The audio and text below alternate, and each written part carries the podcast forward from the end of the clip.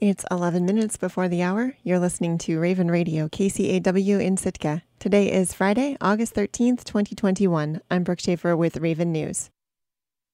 As Sitka's COVID case rate continues to trend downward, the number of COVID inpatients at Mount Edgecumbe Hospital has dropped a bit too. But those who do wind up in the hospital tend to be sicker and younger than patients earlier in the pandemic.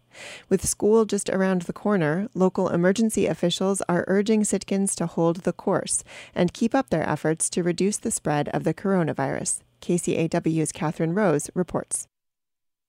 When the local EOC met on August 11th, Acting Incident Commander Rob Janik thanked Sitkans for working to reduce the spread by masking and keeping social bubbles small. It seems that our case rate truly is trending down. Uh, we're at a case rate of, of 10 today, which is just fantastic. I want to commend the citizens, the businesses, the visitors to Sitka to taking those mitigation efforts that really truly make a difference. That's the way we beat this thing. SEARHC Chief Medical Officer Dr. Elliot Bruhl said while the hospital remains busy, the number of COVID inpatients has fallen from a high of around 12 to just one or two in the last few days. But, he said, they're still seeing severely ill patients. Uh, concerning that we continue to see some patients who are extremely sick. And I think um, uh, the other thing that concerns me is that a lot of those patients who are severely ill have been, you know, younger people, people in their 30s and 40s and, and 50s, which is quite a bit younger than the, the types of folks that were getting sick last year. Public health nurse Denise Ewing said more children have been getting sick too. 90 children from age 0 to 19 tested positive for the virus in July, and 17 have tested positive in August so far. All but three of them were symptomatic. With school coming around the corner, she said that was a concern. Most of those children have varying degrees of symptoms. Some of it is just really minor. Uh, some of those have had um, some of our children go to the hospital and be treated for COVID in the emergency room. So children are susceptible. Um, we are seeing an increase in children. So we just want to make sure that though our goal is to keep kids in school, it's to keep kids in school safely. Ewing said they've also seen an increase in hypoxia and silent hypoxia in patients. That's a drop in the bloodstream's oxygen levels. Ewing said that anyone experiencing symptoms of hypoxia, like confusion and cough, fast heart rate, rapid breathing, and wheezing, should call 911 to seek medical care immediately. While cases are trending down in Sitka, the Unified Command stressed continued vigilance. Bruhl noted the recent outbreak in Haines. The community saw a steep uptick in cases last week following the Southeast Alaska State Fair. So, this is, um, I think, uh, a moment for us to pause um, as a community and just um, think about the fact that creating large venues um, where people will be gathering is not advisable at this time. It's unfortunate. It's it's disappointing, but it it, it really um, this is where we're at right now. Bruhl continued to stress the effectiveness of the vaccine in protecting against severe illness and death. He said 97 to 98% of hospitalizations are unvaccinated patients, and more Sitkans are heeding that advice. According to the city's COVID dashboard, 78% of Sitkans have now received at least one COVID vaccine shot, an increase of around 4 percentage points from the beginning of July. Bruhl estimated that clinics at SEARHC and White's Pharmacy are administering around 100 vaccine doses every week. Reporting in Sitka, I'm Katherine Rose. Incumbent Sitka School Board President Amy Morrison is running for re election this fall. Although she's got just one term under her belt, she's got more seniority than everyone else on the board, except for outgoing member Eric Van Cise. Morrison says she decided to run again to smooth the transition to new leadership in the district administration. In my time on the board, we've had now three superintendents in three years. So I just wanted some continuity for our new superintendent.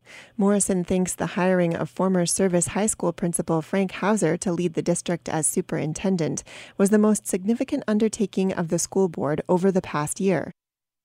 Our biggest task, um, and I also feel like our biggest accomplishment. I'm really proud of the way we handled the selection process and, and the whole entire process from the beginning. I felt like we were really transparent and involved the community as much as we could. Compared to the superintendent hire, Morrison says running the district during the pandemic was a distant second in the board's list of challenges last year. She credits that success to the leadership of interim superintendent John Holst. Moving forward, Morrison would like to continue to grow the relationships that were established during the difficult year just past. Hopefully, built a lot of trust in the community between, um, you know, the school district and and families. Um, I feel like we've really made a lot of strides in um, better communication with staff in the district also so I just I would like to continue that. Morrison is an insurance agent in Sitka. Two of her daughters will be seniors at Sitka High this coming year. Her eldest daughter graduated three years ago. Morrison is unchallenged for her seat on the board in the coming election, and for a while it looked like there might not be anyone on the ballot for the other open seat on the board being vacated by Eric Van Cise. Morrison convinced her next door neighbor, Todd Gebler, to take the plunge yeah, I had gone over to his house to ask him to sign my petition because I have to get signatures to run um, again. And so it struck up the conversation, and he expressed some interest, and I encouraged him to run. Amy Morrison and Todd Gebler are the only two candidates for the two open seats on the Sitka School Board whose names will appear on the ballot. There are three candidates for two open seats on the Sitka Assembly. The municipal election will take place on Tuesday, October 5th. KCAW's Municipal Election Hub will go live in September. The hub will feature biographical information about all the candidates for municipal office, as well as their positions on major issues in their own words. An Alaska State ferry sailing was canceled because there weren't enough crew. The state run Marine Highway has been struggling to keep its workforce. As CoastAlaska's Jacob Resnick reports, state officials and union representatives warn more disruptions could be coming. A dishwasher and chief steward on a state ferry reported feeling ill and left the ship a few hours before it was to depart Juneau early Wednesday morning. Alaska Marine Highway System spokesman Sam Dapcevich says that left the ferry LeConte short-handed it usually sails with two dozen crew members. The ship's captain evaluated the shortage and made a decision to cancel the sailing based on their emergency response readiness. Now, in the past, a couple crew members dropping out, for whatever reason, wasn't a big deal. Others could be called up on relatively short notice. But not these days. I think all three unions are in the same boat here. We're all short on personnel. Ben Goldrich is the regional head of MEBA, the union that represents marine engineers on state ferries. I mean, we're talking about a problem that the state has been aware of for some time and has not done much to remedy it, and here we are. For the LeConte's 84 passengers stranded at the Auk Bay terminal, that left few options. One of those was Deb Betcher, who had come down from Skagway to bring her sick dog to the vet in Juneau. Bad weather had canceled the flights, so she'd put her car on the ferry and was trying to get back home. I thought it was a mechanical problem because that's usually what cancel the ferry.